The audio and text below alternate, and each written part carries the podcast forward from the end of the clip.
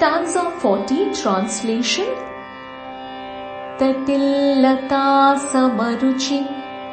षट्चक्रोपरि संस्थिता She who is as beautiful as a flash of lightning,